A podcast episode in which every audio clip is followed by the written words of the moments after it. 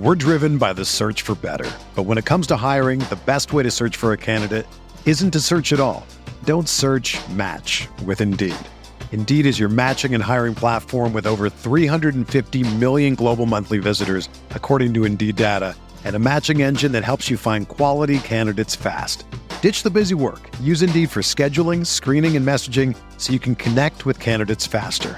Leveraging over 140 million qualifications and preferences every day, Indeed's matching engine is constantly learning from your preferences, so the more you use Indeed, the better it gets.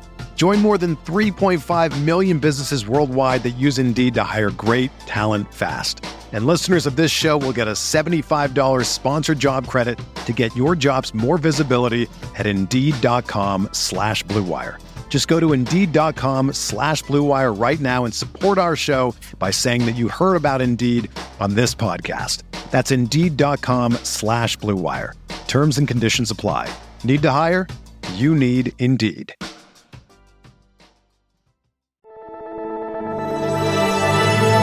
Blue Wire. Gentlemen, the hopes and dreams of an entire town are riding on your shoulders. You may never matter more than you do right now. If you want to win state, you're going to have to beat a team of giants, a team of monsters over in Dallas that outweigh you about 30 pounds a man. This is real, sincere warfare. We're in the business of winning. Should we believe the hype? What hype? The hype about Boobie Miles. No, hype is something that's not for real. I'm all real. I've seen you fight. I've seen you not quit. Can you give me a great effort and just a little bit more? Can we be perfect? So let's take care of it!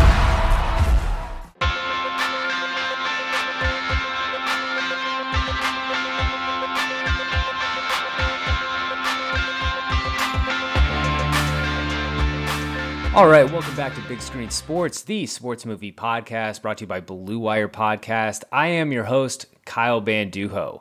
If you are new here, Big Screen Sports, each week, for the most part, me and a guest are covering your favorite and least favorite sports movies. We're about 100 plus episodes in, uh, 100 mostly evergreen episodes. Episodes come at you every Monday. Also, if you are a baseball fan, make sure to check out my interview series from Phenom to the Farm, presented by Baseball America. That, that comes at you every Tuesday. But like I said, uh, if you're new here, we've got 100 over 100 episodes of Big Screen Sports. They're all pretty much evergreen. Uh, so, you know, if you get done with this, you decide you need more Big Screen Sports in your life, by all means, go check out that feed, see if we've covered one of your favorites or least favorites. I will say, though, some episodes are, are more evergreen than others. And with that, I kind of point to early on in this podcast, back in the, the, the original title, it's called Trouble with the Script, which is a terrible title. Uh, but you know, it was was still getting the feel for for covering these movies. I wasn't taking you know great notes, still getting comfortable on the mic. And about five episodes in, I covered Friday Night Lights, which is one of my favorite movies ever. Uh, you know, I, I, love watching it, love rewatching it. I, I just think it's a stunning display of high school football on film.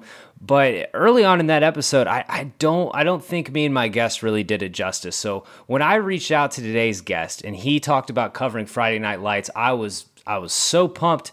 Knew I, you know, knew I had a, a shot at redemption. And joining me today to cover uh, Friday Night Lights, the part two, basically, host of Insight with Chris Van Vliet. It's Chris Van Vliet. Chris, thanks so much for joining Big Screen Sports. Yeah, Kyle, thank you so much for having me on. This is one of my favorite movies of all time, so I'm I'm jacked up to talk about this. It is a fantastic movie. Before we get into it, uh, tell the folks where they can find you and what is coming up on Insight with Chris Van Vliet.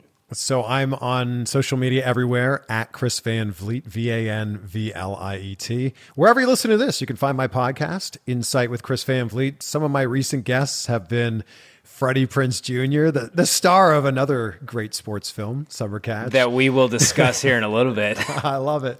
I also have Paige VanZant, uh, who's a bare knuckle fighter now, but UFC fighter.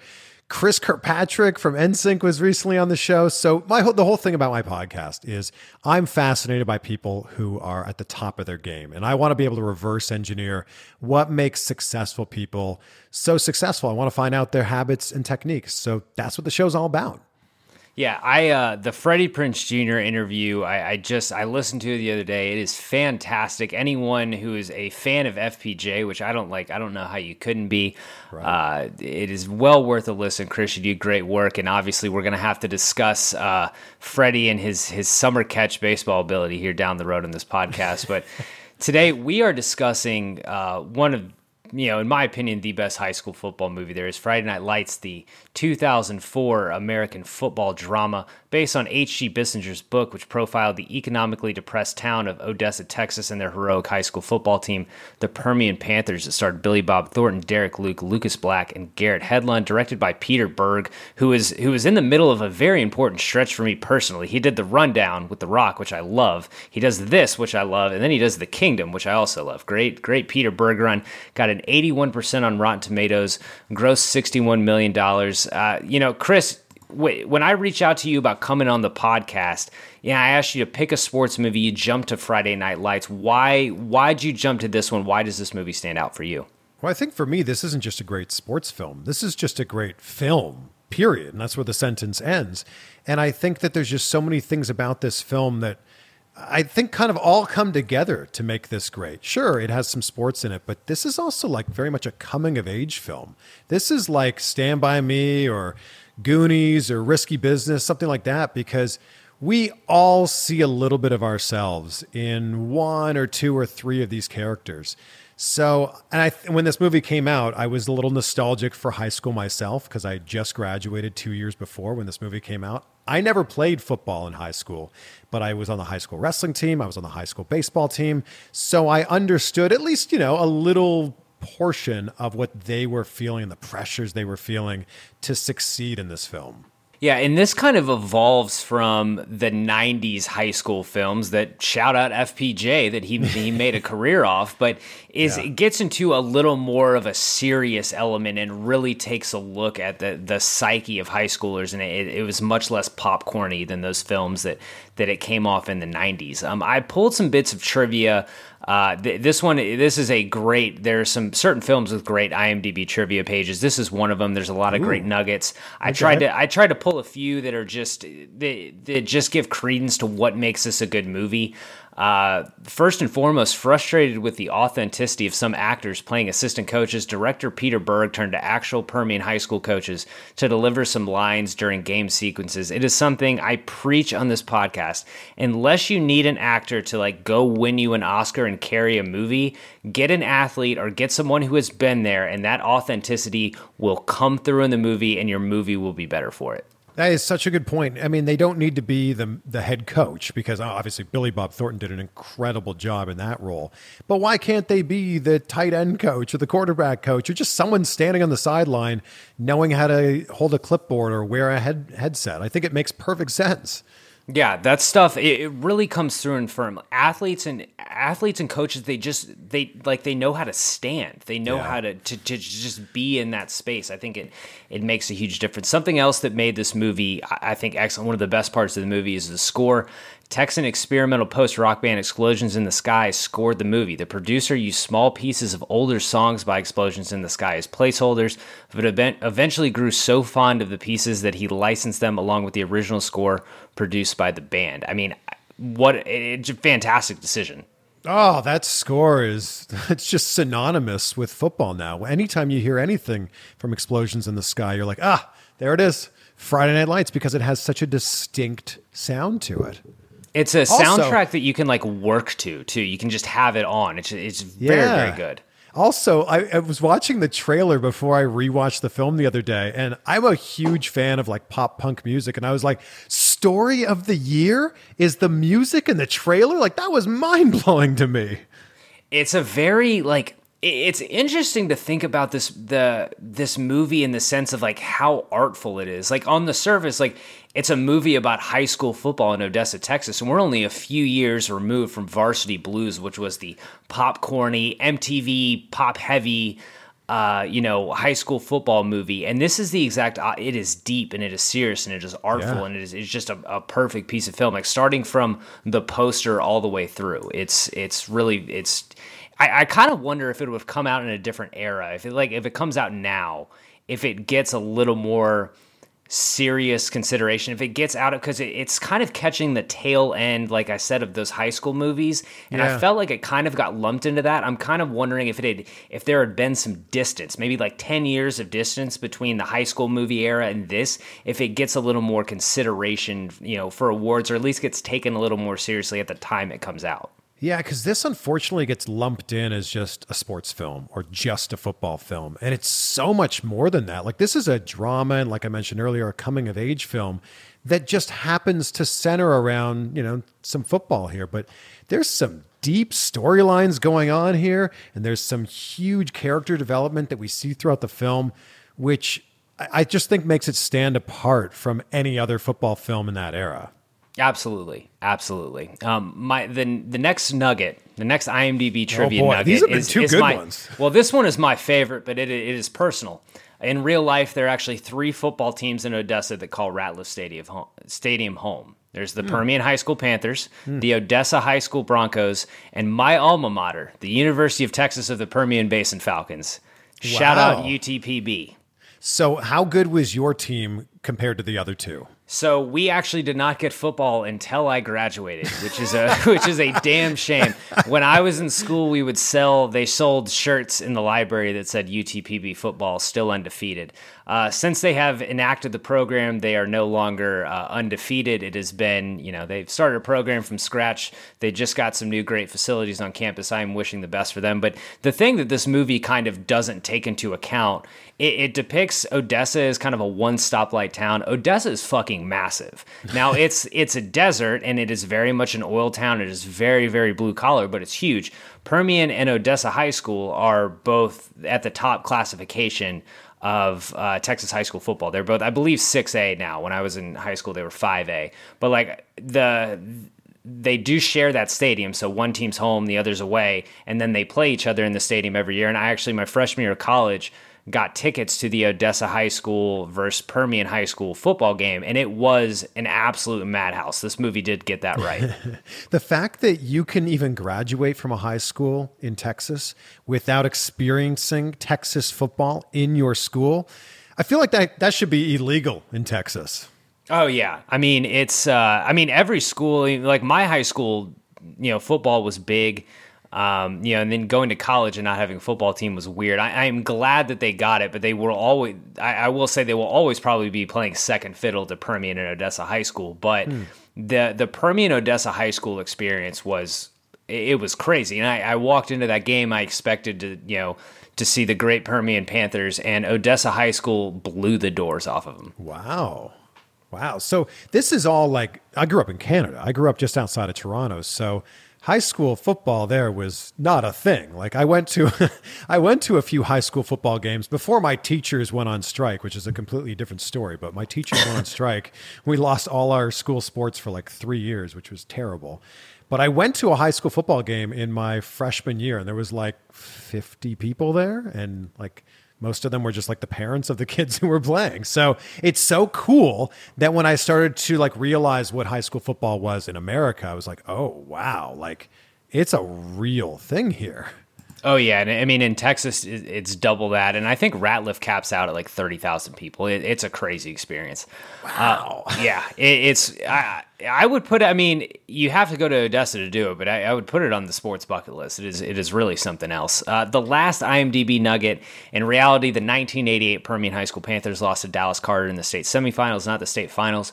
Carter did go on to win the state championship. It was later forced to forfeit its entire season. when It was discovered that an academically ineligible player had been allowed to play after his grades changed. I included that to just tell all listeners if, if you haven't seen it, they made a 30 for 30 on that team uh, called What Carter Lost about that, you know, that team, what happened to them after. It was an incredibly talented team. A bunch of them ended up getting caught in like a burglary run. Um, kind of a kind of a tragic story, but Man. uh, yeah, fan, fantastic, uh, fantastic. Thirty for thirty. Recommend everyone go watch it. But uh, getting into the movie, Chris, uh, is this a Hall of Fame All Star starter bench warmer sports film for you? This is a Hall of Fame film for me. Like I wouldn't have chosen it otherwise. Uh, I think for me, this is number one or two when it comes to football movies. I think that there's there's other sports movies I love, and it's ironic because I didn't play football. I've never played football, but the football movies for me, mean that much more. Maybe because football itself means so much more than a lot of other sports do. But yeah, this is uh, this is right at the top of that pile. This is Hall of Fame for me. I think it's the best high school football movie there's ever been made. We've covered a couple of them on the pod. Like I, I love Varsity Blues. You know, it was always on MTV when I was growing up, but definitely a different kind of movie, a lower class of movie than this. Um, All the Right Moves, which is a very early Tom Cruise film, I think eighty one. Yeah. uh, has its moments, is is not up to this. I mean, this is yeah, it's a, it's stunning. It's a top. It's a Mount Rushmore football movie for me. Um, yeah, just fantastic I, stuff. I think what's so great about this, and your trivia really, you know, speaks to this. Football, high school football in Texas means a lot. And as soon as this movie opens, we feel the weight of that. We feel the weight of how important high school football is for this town. And I, I love that that carries through the entire film. And we also, it captures the mentality, and I, I think it, it goes really far in this movie with how you know how much pressure is on these kids but also you know how important they perceive this to be how a lot of them perceive this you know and, and all the adults in the town perceive hey this is going to be the greatest time of your life. And i think that is something that all anyone who played amateur athletics can deal with. At least in the moment it is very easy to get caught up in your sports and say this is the best time I'm ever going to have or this is you know this is incredible. It's always very sad when it ends uh, and you know, obviously, especially in this town, that is magnified times a hundred. And yeah. there are also people who never, you know, this does end up being the the best part of their lives. When I was in college, when I when I was in Odessa, we, you know, you would meet people who played football for Permian. It's even older people just around town, and there was that that stain of that was the best time of their lives. They still wear Permian shit all the time, and it's still you know it, the the movie does capture that. It might not be as excessive all the time as some of the the grander moments of you know never forget high school, but it, it is a real thing. That mentality of high school athletics are the most important thing that's ever going to happen to you. Well, I think the scene that sums that up the best is when they're out for burgers and Mike, the quarterback, has that older guy who's kind of balding, but you can see he has the state championship ring on his hand. And he asks Mike if he'll hold the baby for a photo. And he's basically, uh, you know, impressing to him that, hey, this is like the most important thing. Like, this is it. Like, win this, and then the rest of your life is going to kind of suck. He has, you know, uh, he probably, you know, he's probably with his high school sweetheart who probably doesn't look like she did in high school anymore and he probably doesn't look like he did in high school anymore. And he's basically saying, "Yeah, this is the best time of your life, kid. Like, live it up. Yeah, nothing but babies and memories. Do you know who that That's guy right. is, by the way? With, no, who is Did it? Did you recognize that guy? He no. is also in Summer Catch. Shout out FPJ. Who? He is uh, Van Lemmer's buddy. Who's one of the guys who burned? They burned down the. Oh, he's the guy who's wow. with him when they burned down the the clubhouse. That is a deep cut. That is, is, a deep, a deep cut. cut. it is a very very deep wow. cut. Good transition. Let's get into the the best scenes. Now, I'm going to go through these chronologically. I usually I try to be kind of specific when I do these, but I, I'll admit I have listed a lot because there are a lot of great scenes in this movie. And if I miss any of yours, by all means, stop me. The first one I've got is the first practice, which is essentially the opening scene of the movie. The movie, you know, starts with the stuff on the radio, Boobie running to the you know run into practice. It's our introduction to Boobie Miles and and how important Permian football is. I, I ain't talking about the play. I, I, know what the play was, okay? I know what the play was, okay? Odessa's a small town, and uh, when you screw up, everybody knows about it. Your dad played at Permian. What's it like to be the son of a local legend? Hold on to the damn ball, Donnie. Next question. There it goes. How are your grades, baby? I get straight A's. I'm an athlete. In what subject? Hey, it's only one subject. It's football.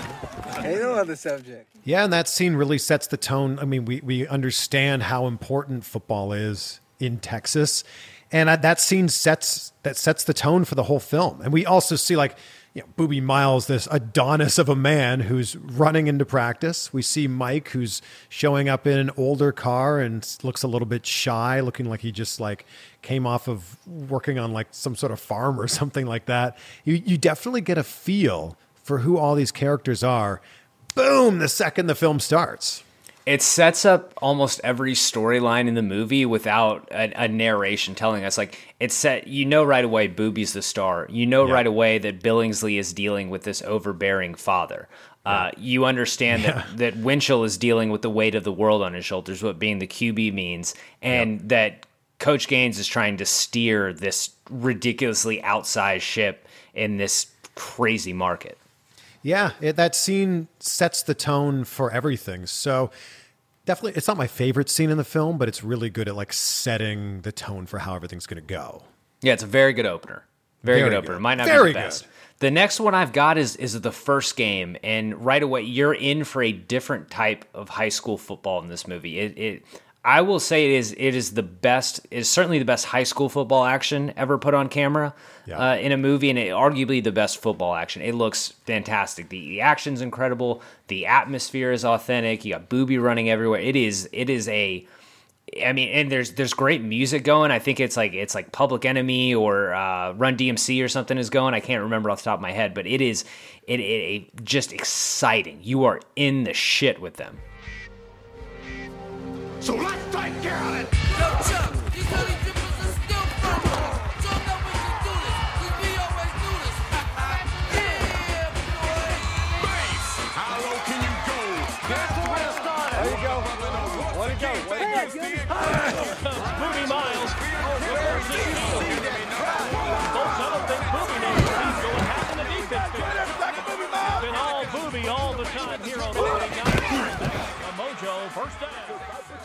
and it's obvious that actual football players were playing in those scenes because, yeah, as someone who's who played sports growing up, I, I played a lot of baseball growing up. Every time I would watch a baseball movie, I'd be like, oh, like come on, like you wouldn't actually do that in a game. Kind of like what we were talking about earlier. It's the genesis see- of this podcast, breaking down what's authentic, what isn't. Right, and then you see this scene, and you're like, oh, oh, this is this is gonna be great. And the way that this was shot, the way that Peter Berg shot this, like in that kind of documentary style, I think really added to that as well.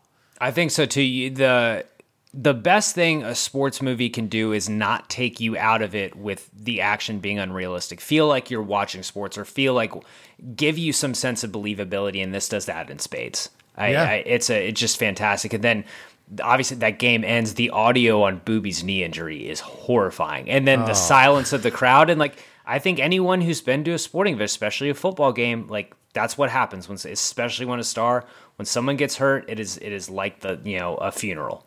Yep, that's yep. You're absolutely right. And then again, we we feel how important this is, and like, oh my god, we we've learned up till this point in the movie that the whole season is riding on Boobie Miles. Well, what happens if Boobie Miles can't play? Well, then is the whole season shot? They were supposed to have a perfect season. What happens now?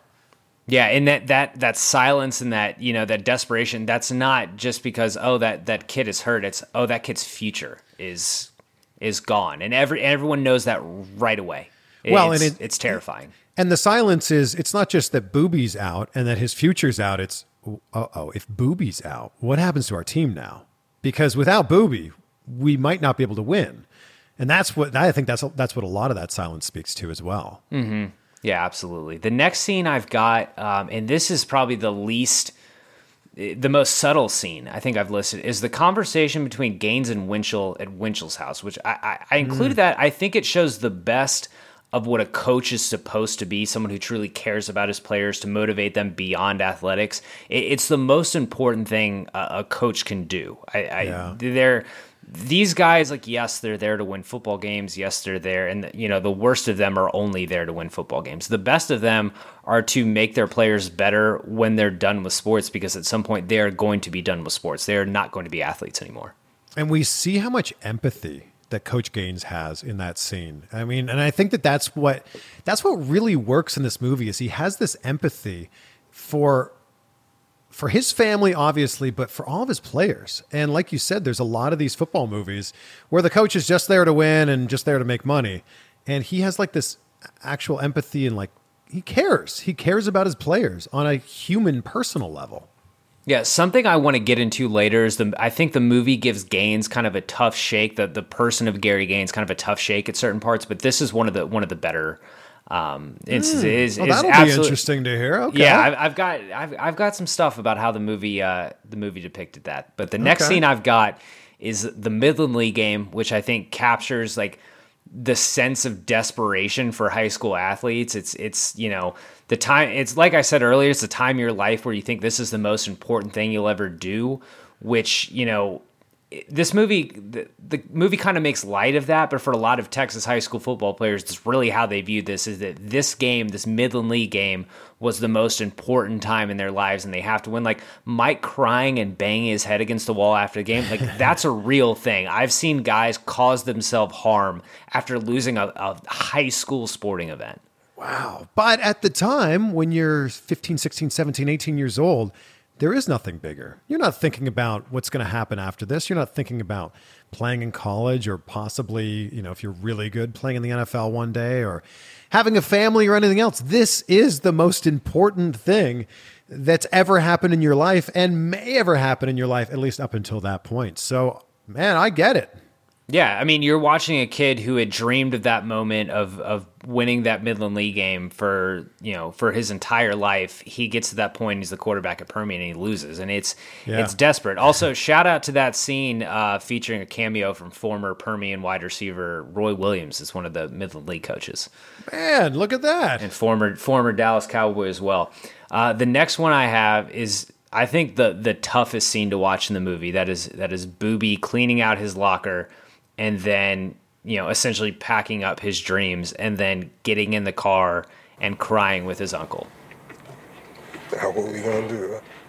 I can't do nothing else but play football. Hey, hey, don't worry about that. Oh don't worry about I can't be doing nothing else. Be all right. I can't do nothing else but play football. What? We practiced, did we? We practiced. You told me you was gonna go to the pro. I know I'm gonna do it on my knee. Oh, my voice. Somebody else. Don't worry about it. No, I went down to buy you a house.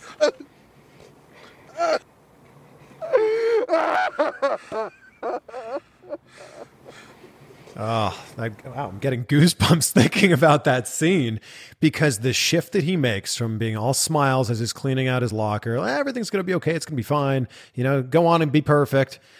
And then he goes into the car and just breaks out into tears. What am I going to do now? What am I going to do now if I can't play football? And we feel how important this is for him because what is he going to do now? This was his season. And he, you know, we see earlier in the film that he's going through all these acceptance letters and trying to figure out where he's going to go. What's he going to do now? What's he going to do? It was Boobie had put all his chips into football, and it all is it is devastating. A devastating scene to watch. Yeah, that's oh, it's it's brilliant. It's brilliant how he played that scene. The last one I've got is, and, and this is kind of the, the go to for every sports movie. And in most traditional sports movies, there's always a final game, obviously, the state championship game. The, the game that brought the song New Noise to every high school athlete's gym playlist for at least a decade. Uh, the Astrodome looks great on camera. This game in real life was played at, at UT, uh, University of Texas. The Astrodome looks much better on camera, serves as a much better uh, setting for a movie football game than than the outdoor field at, at UT. If this was if this movie was based on a true story, why wouldn't they use the you know the facts of the story that they didn't actually make it to the finals? Why do you think they made that decision? I think because the whole movie, th- there are certain things. So, and, and that's one of the things in the trivia. And if you go go on Wikipedia, you can do. They they did certain things that unless you you follow Texas high school football, you you wouldn't get like. You know, like there's a team on their schedule they play in the playoffs that they wouldn't have played or something like that. Just just little things like minute things that don't make a huge difference in terms of the movie. With the decision to make it so they lose in the state championship, I, I think it is giving that final game as much juice as you can possibly get. The state championship game just means more than the state semifinal game. And it, it's what the whole, I mean, in the first scene, in that first practice scene, Gaines is ending that huddle with, we will win state. We will win state. And Yeah. I think, I think it would have been, because, and, uh, and also I think it gives it, a, it would have given it away because if you didn't read this book and you didn't know much about this movie or anything, I think it gives it away if they make the state semifinal game such a huge game. Towards the end, you're like, yeah. oh, this is going to be the last game of the movie. It's not going to be like Miracle, where the big game is the you know the the mid round against the Soviets, and then the, the, the gold medal game is just like a, in a montage later. Like you, you'd know. So I think that's probably why they made it the you know the state championship game. I love the fact that they don't win the championship Oh, because it's great. In, in so many sports movies, it's kind of like a rom com. You just you know they're gonna you know get together at the end of the movie. It's just a matter of how are they gonna get together. And in every sports film, you go into going, all right, I know they're gonna win this thing at the end, and I didn't know that when I went to watch the movie. And I remember when they lost, I was like, hold up, wait, wait, did that that actually happen? They actually lost? Oh, that wow. Oh, and then like the gravity of it starts to sink in, and you're like, oh my gosh, yeah, they didn't win that. It's interesting. I kind of wonder what happens because this book happened because um, the the author traveled to Odessa, stayed with this team for you know three months during the season, and chronicled that, and it becomes this best selling sports book. It is incredible. I think I read it when I was a senior in high school. I highly recommend it to everyone. But if he decides to do this a year later, the year they win state, I wonder how mm. like radically different the book makes because part of and and and part of that part of why the state championship game is, is such a great scene is because the the end as soon as you realize that they've lost and they're just standing there and they're crying like I think for any athlete, and I think this is this is something that, that you and I can can feel the same as them. Like there is nothing like your last game. For the majority of amateur athletes, this is how it ends. Very few people get to walk away on their own terms. And especially in high school, you've played with most of these guys since you were 11, 12, sometimes as young as like six years old. You played with these guys forever. You know right away it's the last time you're ever going to play together. You know it's probably the last time you're ever going to play that sport. And to see that on screen, I think is so much more powerful than to see them lift up a state championship trophy. Yeah, and I mean, you you are obviously more knowledgeable about about Texas high school football than I am, being from there. They haven't won state championship since then, right? They won the year after they won that one in '89. Yeah, yeah. I, I, yeah. I don't think no, I don't think they they've won after because that's when like wow. Yeah, it's it's been it's been a while. I mean, you know the the thing with the thing with Texas high school football is the, and I'm not a, I'm not an expert, but the demographics I think started shifting in terms of there were schools just started getting better, had a bigger influx of talent around the the big cities and and money coming in and and access to, you know, access for kids to to train to get better. So that's when that leads to the rise of schools like Lake Travis, where Baker Mayfield is from, and Westlake, where Mm. Drew Brees is from, Mm. um, Allen, where Kyler Murray is from. They play in a, like a, a fucking palace. So I think that that kind of that that works against uh, Odessa. But yeah, it, it has been it, yeah. If I remember, if I remember correctly, it has been like thirty plus years. Wow. Wow. Okay. So, what is your best scene in this movie? If you had to pick one, what's the go-to? It's actually none of the scenes that you listed there, which are all great scenes. The Boobie in the car, I think, would be a close second for me. But the go to scene for me, and this is a scene I will show people just like completely out of context, is the scene with Tim McGraw and the duct tape and the football. Oh, that is a tough scene to watch. Oh my God. Tim McGraw is so good in this. And by the way, this is Tim McGraw, like before he found out what the inside of a gym looked like, apparently. Yeah, it's, it's a schlubby Tim McGraw. Like Tim McGraw is jacked now. Tim McGraw is so jacked. And I actually think that it's usually scenes that win people awards rather than the entire performance as a whole. And I think that if his character maybe, well, I think actually a few things here. If this movie had come out maybe uh, 10 or 15 years later, like we talked about, and maybe his character had another few scenes, like just a little bit more meat, I actually think you could make an argument that Tim McGraw could get an Oscar nomination uh, for Best Supporting Role for that scene alone. Because at the very that- least, a Golden Globe. Absolutely. That scene is so powerful and like you said, difficult to watch. And it's funny because Garrett Hedlund, who is an actor, and Tim McGraw, who's a country singer, Tim McGraw acts circles around Garrett in that scene. And like Tim is so so good. And then later on, we see the scene where Tim is kicking out the windows of the car. Another incredible scene where Tim McGraw is completely in his element. So for me, it's the duct tape and the football. That is the best scene in the entire film, just from an acting and storyline standpoint. Tim McGraw does have some chops, though. He's in uh, he's in He. Country Strong. He's good in Country Strong. He's in A Blind Side, a movie that I I have openly showed some disdain for. I am not. The Blind Side has not aged well. I don't think it's very good. I don't think. I agree. I don't know. I don't understand how we as a society made a woman where made a movie where a white woman teaches Michael Oher how to play left tackle. But that's that's besides that's besides the point. Uh, for my best scene, I I think it's the the scene where Boobie cleans out his locker. It's either that or yeah. the the very end of the state championship game. I, I, I mean, back to Tim McGraw here. This was only his second film. Uh, I'm looking it up right now. It was only his second film. It was only his second film at that point. So you're right. He has some chops. He was in The Kingdom and he was in The Blind Side and he was in Country Song, sure. But this was only his second film. And at that point, he really hadn't gone mainstream. Like, country was still like, if you liked country, you liked country. Now, I mean, everybody knows a Tim McGraw song, whether you like country or any other genre of music.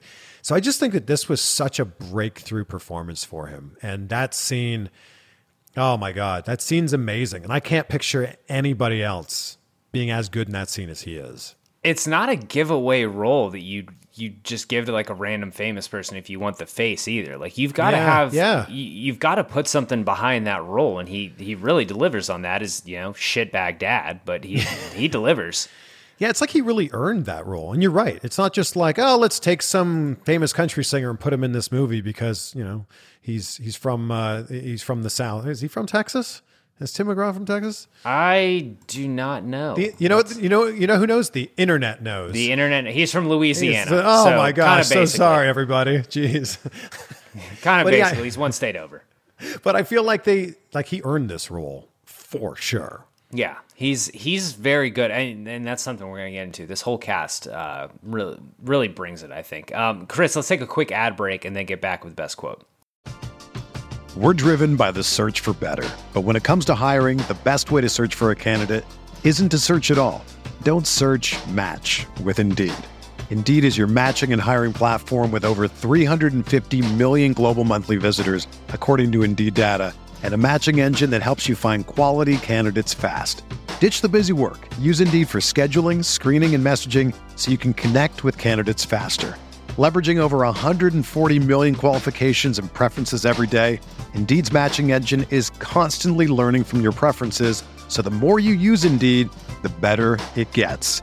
Join more than 3.5 million businesses worldwide that use Indeed to hire great talent fast. And listeners of this show will get a $75 sponsored job credit to get your jobs more visibility at Indeed.com slash Blue Wire. Just go to Indeed.com slash Blue Wire right now and support our show by saying that you heard about Indeed on this podcast. That's Indeed.com slash Blue Wire.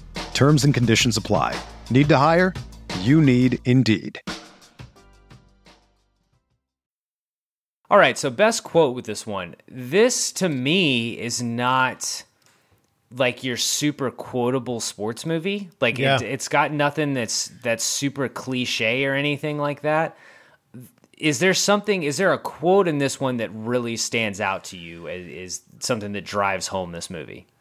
It's I think this is like the thesis of the film and it certainly sums up everything that we've been talking about thus far. It's when they're about to go play that state championship game and Billy Bob Thornton says in his speech, "Forget forever is about to happen here in a few minutes." It's like boom. There like that is that's the movie right there in a nutshell. It's all hanging on like this is the most important thing that you're ever going to do in your life. Forever is about to happen here in a few minutes. I've got something kind of similar. Is Tim McGraw? It is. It is after he is. Uh, it's the morning after he has thrown his state championship ring out the window when he tells. He basically tells Garrett Hedlund his entire motivation behind anything. If if you got one year to make some memories, son, which is his way of saying, I, you know, eight, my 18 year old year, my senior year was the best year of my life. Yeah. And that's Yeah. that's what a lot of these people are struggling with. They're either going through that right now and trying not to let this year pass them by, or they're living 30 years in the past. Yeah. There's, I mean, it's also so, so quotable. It has nothing really to do about the film, but it's just so quotable and funny that when Boobie's coming back from his injury, he just keeps saying, "You want to win? Put Boobie in. I have that you one wanna win? too. Put Boobie in." Let me spin. Yeah, it's a great line. It's It uh, is. it's. I feel like he could be a, a great pro wrestler with just like his presence and his charisma and the way that he speaks.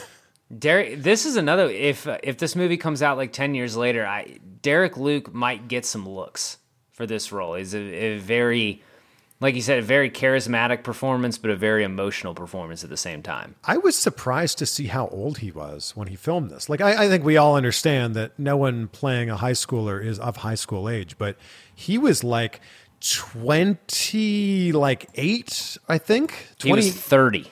thirty, which means that Derek Luke is almost fifty, and that dude looks amazing. Yeah, he does. But I'm I'm really surprised that he didn't like that this didn't springboard his career into like all kinds of other stuff cuz he came off Antwone Fisher which was he was amazing in that. Mhm. And then he goes into this movie amazing in this and then he just kind of has like this is I think he has leading man qualities and I think he's only done a few like super supporting roles since which was kind of surprising to see.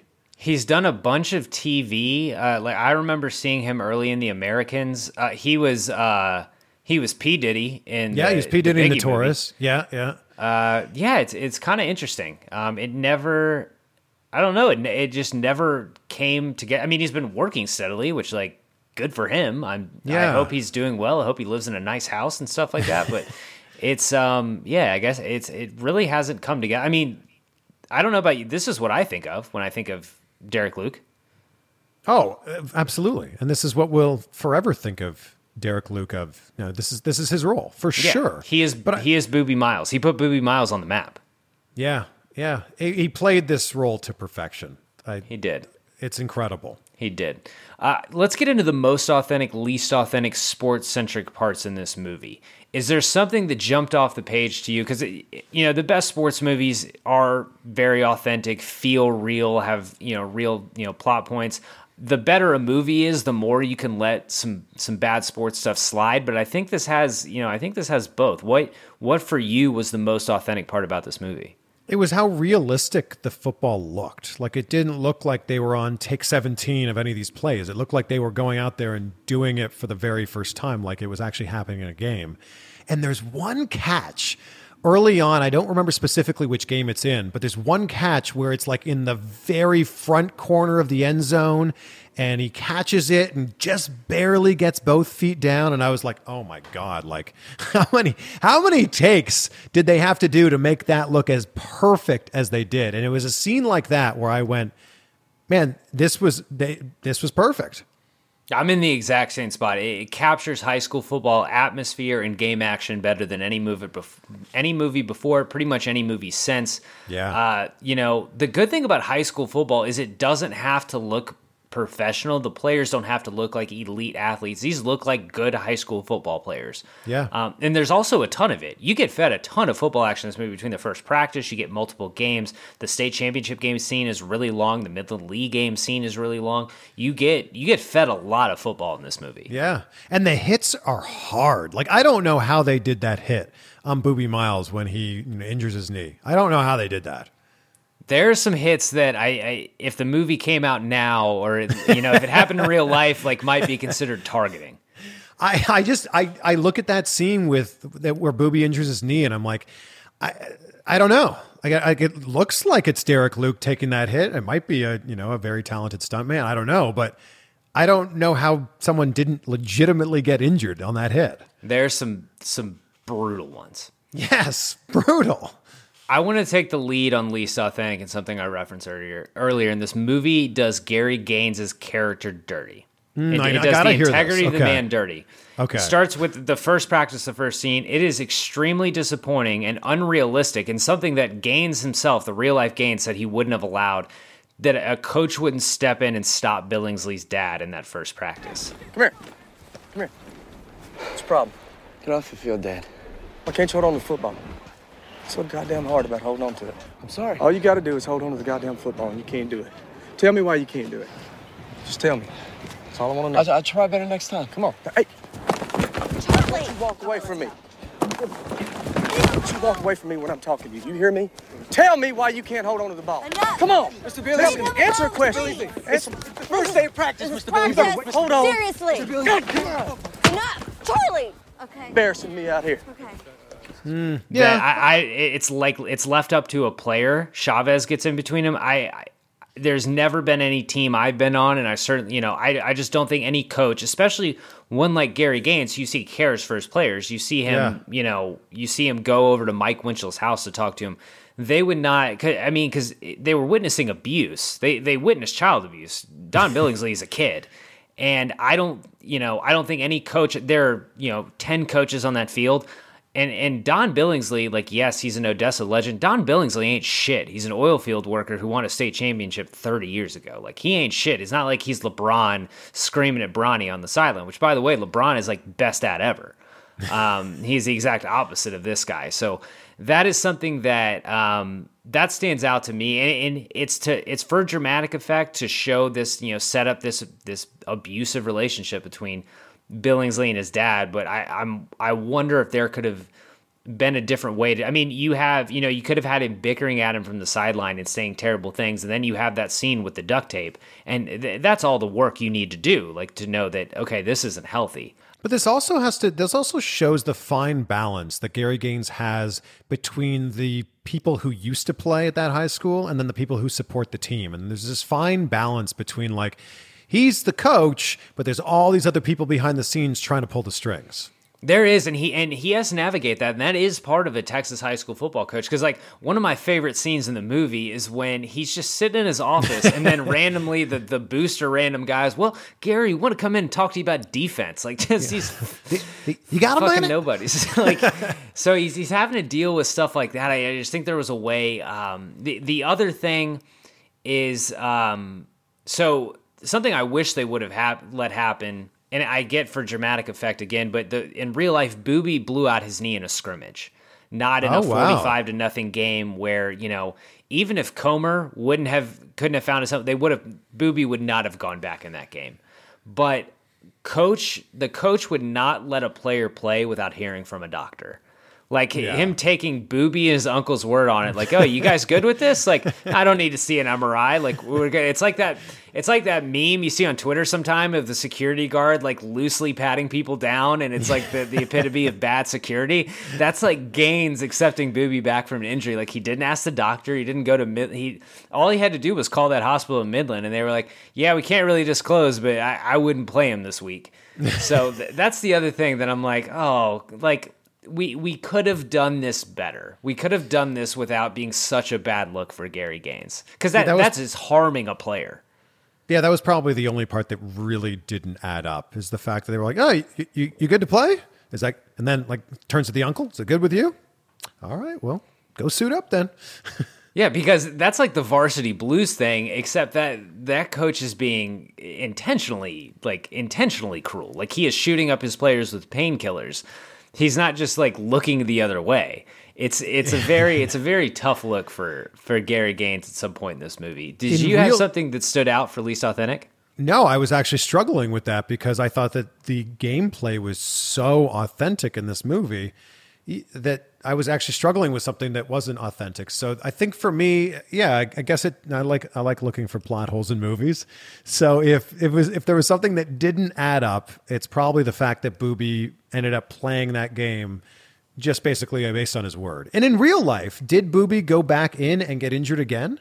No, I, I believe that I, from my understanding, and that's from reading the book and the IMDb, but it's been a while since I read the book. I think he tore his like he he shredded his knee in a uh, he caught his knee on turf in a scrimmage, and he was out for the year. I don't think he played all year. Oh, okay. Well, this is a much better story. The way It is. actually, the way it happens in the movie is a much better story. It is. It is. But let, us get into what worked. Why this one is a Hall of Famer. What what have we not gone over yet that that really stands out for you? I think it's just a combination of everything. And I mean, we've talked about how great the gameplay is, tied in with the incredible soundtrack led by Explosions in the Sky, the weight and the gravity of what this means for these men at this point in their life.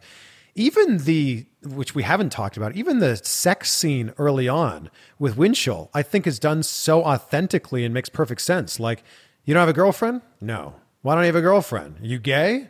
No, I'm not gay. Why don't you show me? Well, like, what a great scene that is. It's a great party scene. Every high school movie has a good party scene, and that Yes. was a great, raw, 80s authentic party scene. Like, it was much more Yeah. realistic, I thought, than, I mean, again, sorry, FPJ, but it, it, it's better than what you get in, like, She's All That, or, you know, um, you know, 10 Things I Hate About You, stuff like that. Like, it is, it was a, just a very good, like, it, it is a new school high school movie about old old school high school. Again, if this Yeah. comes out 10 years later when it catches that that 80s nostalgia wave like the Stranger Things vibe, like this is big cuz it's like, oh, Yeah. this is about high school football in the 80s. This this would be even bigger than it was. The touch of the dudes doing their hair, doing like their mullets in the mirror is a really good one. Like it's a just a very good high school movie. That that high school party scene felt real. Like you and I have been to parties that look very similar to that. And, you know, maybe we knew a friend who got some sort of action in the bathroom. Like that that felt very real. And I remember watching that and going, Oh yeah, like I, I've been to that party before. Yeah, I mean, and, and I've been I've been Chris Comer on the stairs getting yelled at by a woman. I've been Winchell and Ivory standing by the window not talking to anybody. I've been Boobie hopped up on God knows what in the middle of the dance floor. Like I've been at all those places. It all felt real. Yeah, no, that was a great, great scene. So I think that ties in with with what worked because a lot of this worked. You know, the only thing I wish we could have seen more, and we fortunately did get to see it more in Friday Night Lights, the TV show, is Connie Britton's character. Like she had like four lines in the whole movie. She doesn't get to cook at all. That that is one thing that this this movie does not make room for female characters. Yeah. it is It- very minimal. Yeah, and I, I'm sure we'll get into some other characters here as well. But I think Brad Leland was great in that movie, and I'm so glad playing uh, John Aubrey, and I'm so glad that he was able to have a similar role in the Friday Night Lights TV show as Buddy Garrity. Like I, I just think that those were some great supporting characters that at least had a chance to show a little bit more of the depth of those characters when when the show or when the, when it did become a TV show. Mm-hmm. But the characters that did get time did well. I thought everyone carried their weight. It is a very steadying performance by Thornton. It's like kind of like Oh, Gary Gaines. gosh, he's yes. having Thornton is having to he's having to like lead something that is very high energy. There's a lot of action happening behind him. There's a lot of things Yeah. going in a lot of different directions. He is he is steadying. It, it, it's he's very much like a head coach. It, it- and you know I thought um, Lucas Black is really good as Winchell. When I first saw this, I was thrown by what I assumed was Lucas Black's fake ass accent. I have since learned that is actually how this man talks. He has got more twang than anyone on the planet who isn't like backwoods Louisiana. Like Fast and the Furious Tokyo Drift, same Yeah. dude. Yeah. Whatever Jarhead, network TV, same yeah. dude. Jarhead, same dude. The. NCIS or whatever he's on right now, same dude. Like Lucas Black just has a shit ton of twang. I wonder if he could do like the non-regional dialect. I wonder if, he, if it'd be possible for him.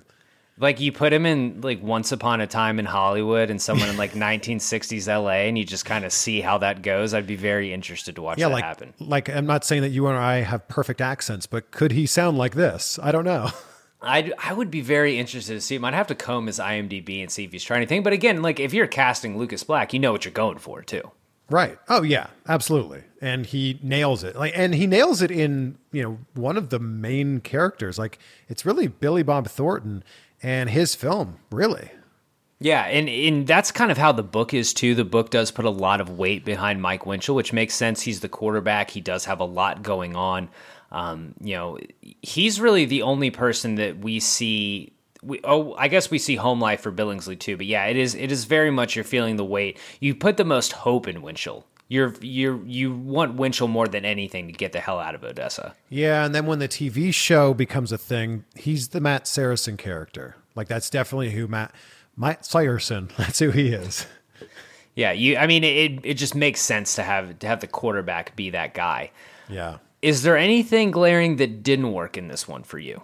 Nothing glaring other than the fact that like Connie Britton and some other female characters could have, you know, maybe been a bigger part of this. That's really the only thing. Yeah, they needed to let some some female cooks into the kitchen because it is Yeah. very very male dominated movie. I have a couple nitpicky things. I have one Okay, that actually okay. could have gone into the least authentic. No small school would drive down to Odessa, Texas to meet a player in person and not offer. They sent two coaches. That's a very expensive recruiting trip for a small Division II football school. There's no way that they would drive all the way down there and not offer him. Uh, this that's that's a little nitpicky, but sure. It is yeah, Yeah. Okay, so when I was in high school, there was a, a coach from an NAIA school, I think in Iowa, in a cold weather state, who came down. He flew down to San Antonio and spent the week basically talking to every every like good high school baseball team in the area and just doing his pitch. This is Yeah. who I am. This is where my school is. You know, this is how we do. If you are interested, you know, take my information, send me your video, whatever. Basically, trying to recruit if he would have driven, he would have flown all the way down to San Antonio to meet with one kid, maybe a couple kids, but not given offers. That is that is crazy. Every time I watch it, it's like you sent two coaches not to offer this kid it, it- at your Division two school. It is bonkers, absolutely bonkers. Okay. All right. Now that you've explained it like that, I'm with you. Okay, sure. Uh, Boobie's uncle calling the hospital in Midland the best hospital in Texas. No disrespect to the hospital in Midland. My my son was born in the hospital in Midland. Nobody appreciates a hospital in Midland more than you, more than I Well, do. he's But- just trying to sell Booby on the fact that, like, don't worry, we're gonna get you fixed up. Yeah, but we have Houston, we have Dallas, we have San Antonio. Let's not get crazy. Um, and then something In his uncle's defense, his uncle's world is probably very small. His uncle's world probably doesn't true. really exist outside of that town. So to him, this probably is the best hospital. Best hospital in the Permian Basin, best hospital in the state. Kind of that that does make sense. That is fair. Um, one more kind of kind of serious thing that that didn't didn't work. It, it, it's a choice by the movie. I don't think I don't know if the movie suffers for it, but it, the the movie cuts most of the racism that is in the book out of the movie. And there's IMDb trivia about that. The book displays several instances of racism, use of racial slurs to black players.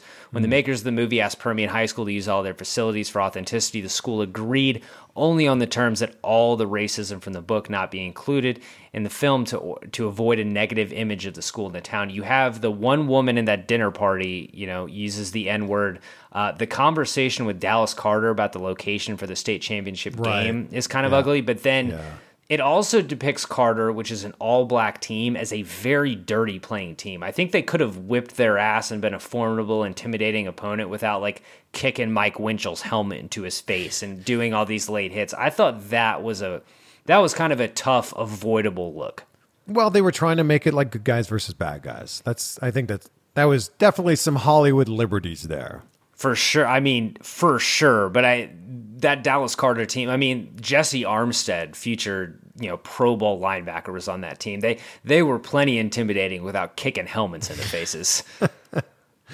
All right, okay. I These- think these I think all- if I would have walked out of that tunnel and seen that Dallas Carter team, my ass would have turned around and gone back in the tunnel and just said they can have state. I think that if I grew up where you grew up, I would agree with all of. I would have already seen all of these. I think. Mm-hmm. Yeah, no way. Okay, so let's get into a category that relates to a recent episode of yours that we discussed: the Kevin Costner and Freddie Prinze Jr. awards for best and worst on-screen athlete. And listen, no one, no one appreciates Freddie Prinze Jr. more than me. Freddie Prinze mm-hmm. Jr. is very important. Some of the, some of the most legendary high school movies of the '90s. Summer Catch is a movie that you know took a sh- took a shot at college baseball, which only really two movies have taken a good shot at that. I really appreciate that. I watch Summer Catch when it's on. It's a you know it, it is what it is. Freddie Prinze Jr. was put on this this world to be a lot of things. It seems like he's a great dad, great husband, writes great wrestling stuff. It's a great interview on your podcast. He is he was not put on this earth to throw a baseball. He, well, no, he was not put on this earth to throw a baseball, but that wasn't really a baseball film. That was a rom com. Exactly. That happened to that happened to center around baseball. But I also, you know, and this isn't a summer catch episode, but I loved the like, I love the camaraderie among all the baseball players in that film. And I was actually I was playing baseball when that movie came out, and that like meant a lot to me because I was like, oh, that character is like our shortstop, and this character is like our catcher, like because every catcher acts pretty much the same as they do in that movie. So I was like, yeah, I I like I really appreciated that.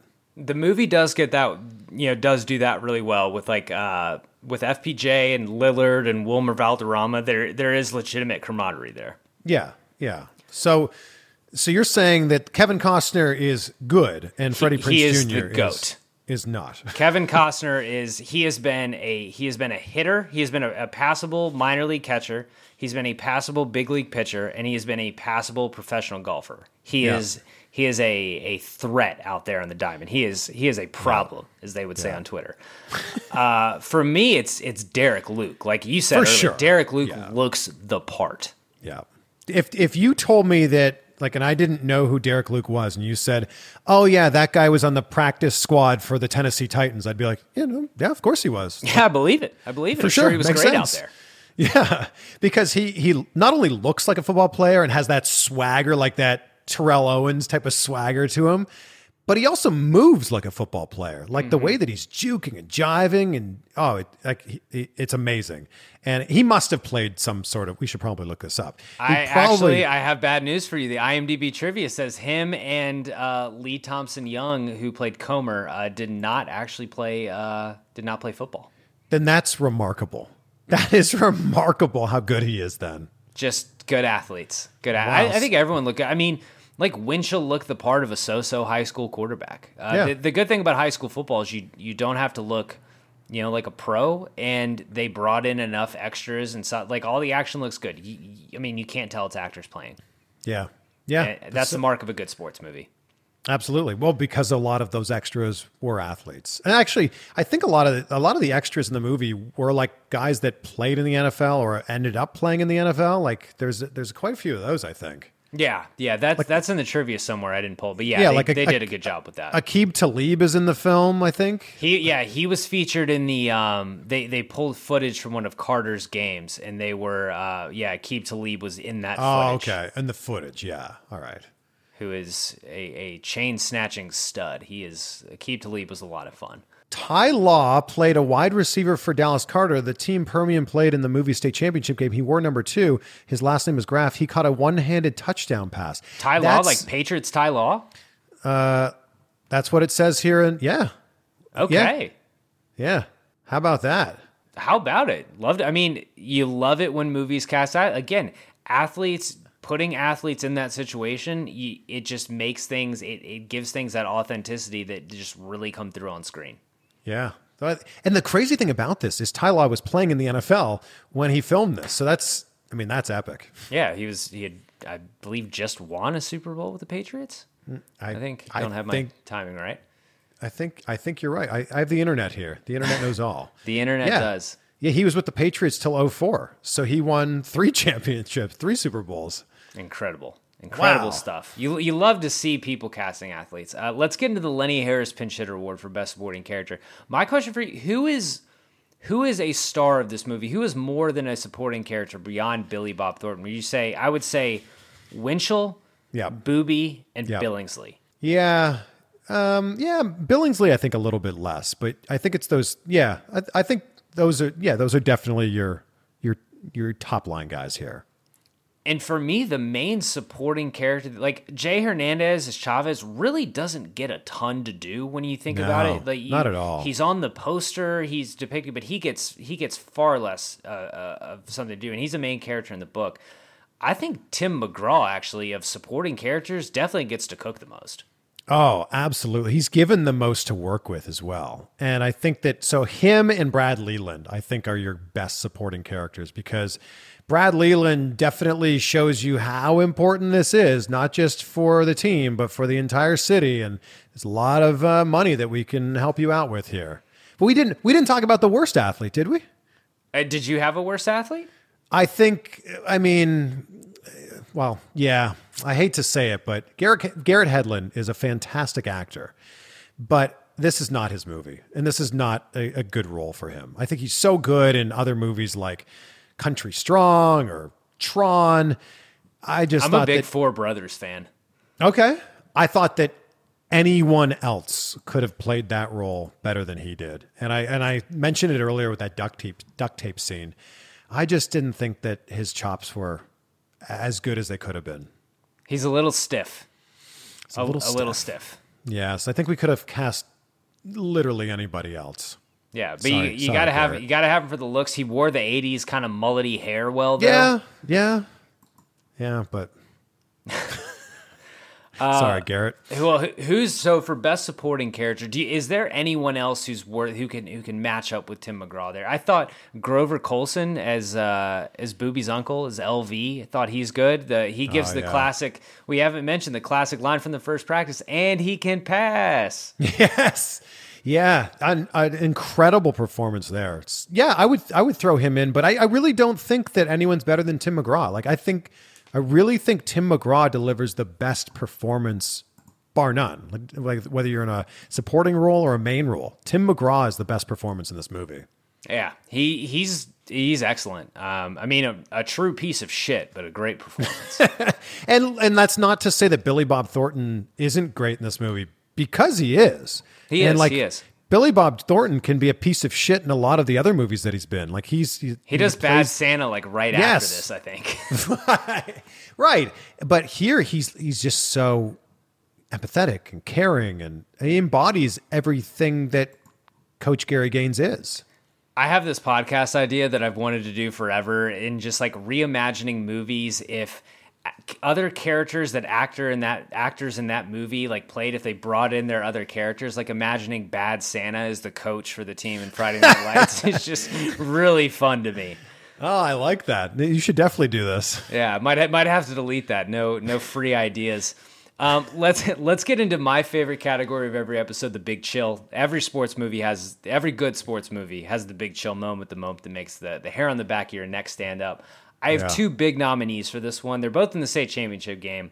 Uh, the fourth down stop that gets them the ball back, and then that Yeah. final play, um, Winchell's scramble, where it goes slow mo and they're laying it on you. They're they're it's very intentional. It's we are trying to give you the chills. We are trying to make this look incredible. But they've built up so much collateral with you that you, you're you're bought in.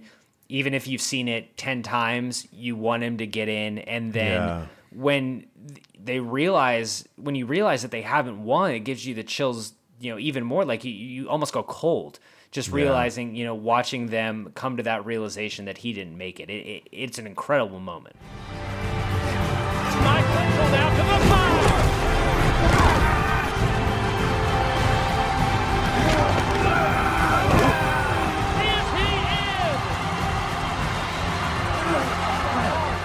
You got him short. That's the ball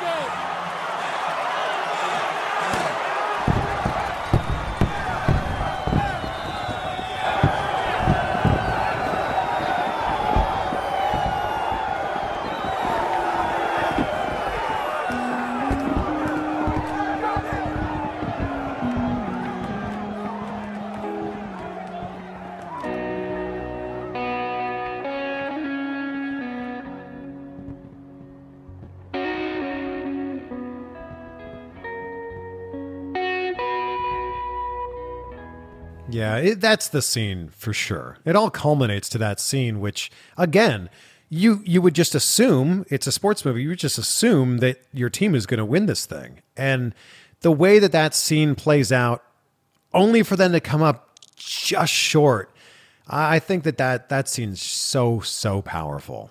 It's it's amazing. Yeah, it's it's my big chill scene. It is. Yeah. Um, it's fantastic. I, I love it. If, if this movie is on TV and we're within like forty five minutes of that, I will break an appointment to stick around for that.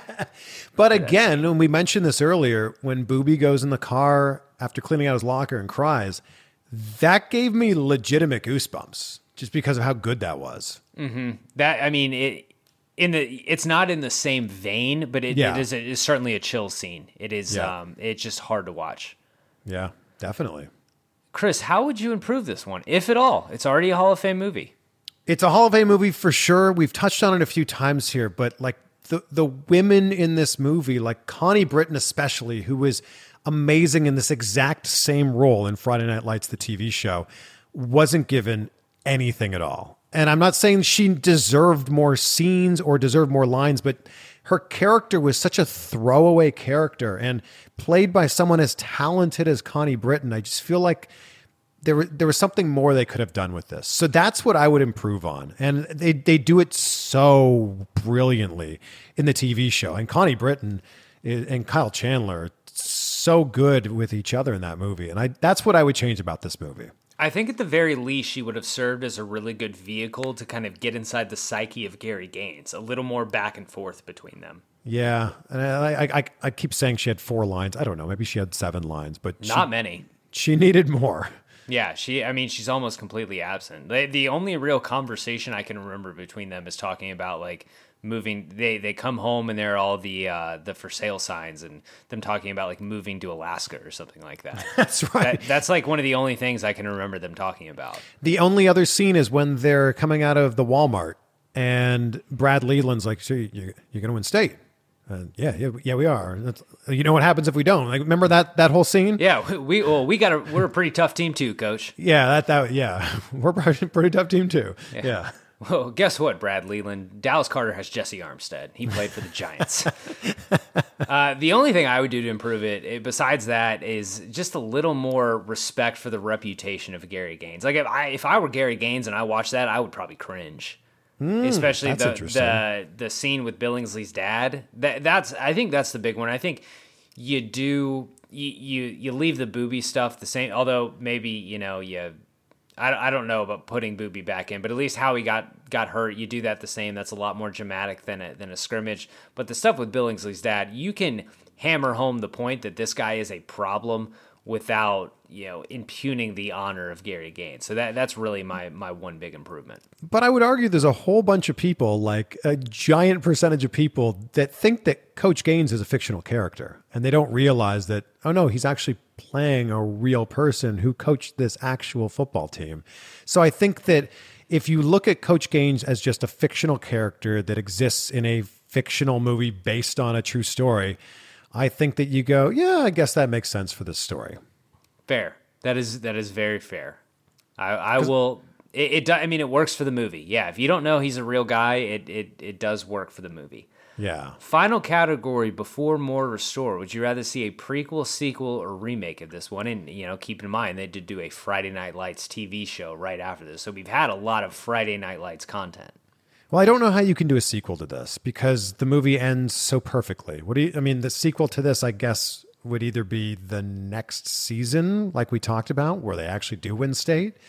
But I don't know if you have all, you know, you don't have a lot of the same characters there. And then is the sequel like what happened to them? You know, what happens now to them? So I don't know if that really makes sense. I honestly don't even know if a prequel makes sense because what are you going to do? Show the season before? So I think a remake would would make the most sense, and that's kind of what we saw with the TV show. But I wouldn't touch this film. I wouldn't touch this film's damn near perfect. Yeah. So so I wouldn't I wouldn't do anything to this film to to change it in any sort of way. But I think what they did, reimagining this as a fictional movie, which gave us the, one of the greatest sports lines ever, or sorry, fictional TV show, which gave us one of the greatest sports lines ever: "Clear eyes, full hearts, can't lose." I think that I mean, that's one of my favorite network TV shows ever. I would be open to them, maybe not a prequel in the sense of like a direct Odessa, Texas prequel. I, I would just, I would love to see another, a grittier 60s high school football. Remember the Titans is great. Remember the Titans is very Disneyfied. Um, it's it's good. it's like it, it's it's a great sports movie. It's a great cable movie. I would be very interested in a a grittier, like even like a 1950s high school mm. football movie and, and kind of what the culture was like. But I remember the it wasn't a 30 for 30, but it was like an SEC story about the Mannings and Archie Manning kind of talking about what high school football was like in um, you know, back in Mississippi in like the 1950s or 1960s. And I would be very interested in, in taking a real look at that kind of culture and seeing that on film. But I mean, with the caveat being like, if I would take any sports movie, like if you make it and it doesn't suck, like I will watch it. I will. I will see your movie.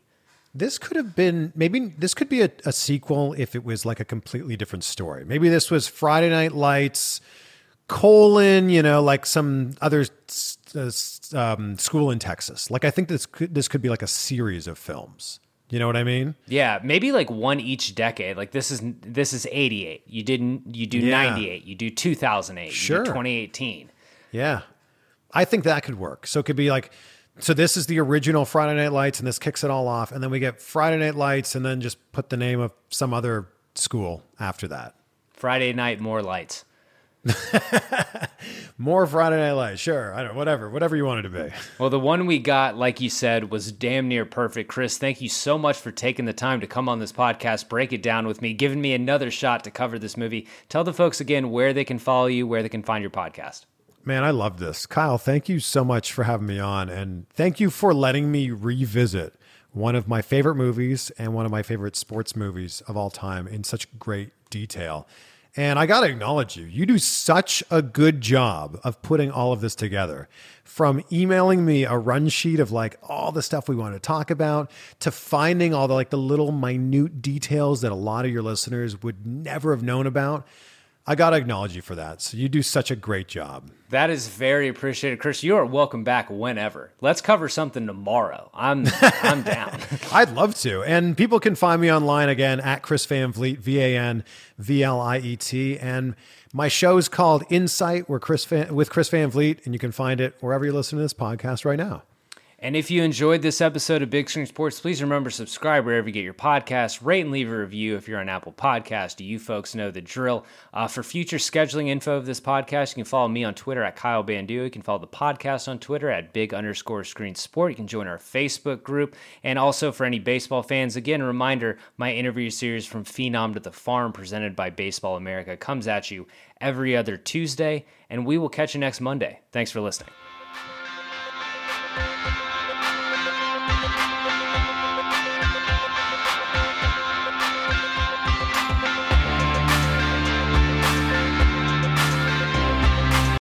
Whether you're a world class athlete or a podcaster like me, we all understand the importance of mental and physical well being and proper recovery for top notch performance. That's why I'm excited that Unifyd Healing is sponsoring podcasts on the Blue Wire Network.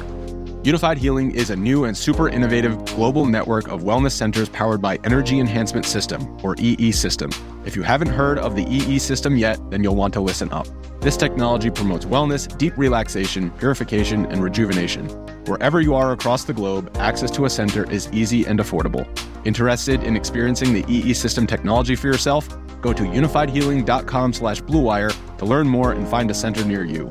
That's unifyd, U-N-I-F-Y-D, healing.com slash bluewire. No material or testimonials on the Unifyd Healing website are intended to be viewed as medical advice or a substitute for professional medical advice, diagnosis, or treatment. Always seek the advice of your physician or other qualified healthcare provider with any questions you may have regarding a medical condition or treatment and before undertaking a new healthcare regimen, including EE system.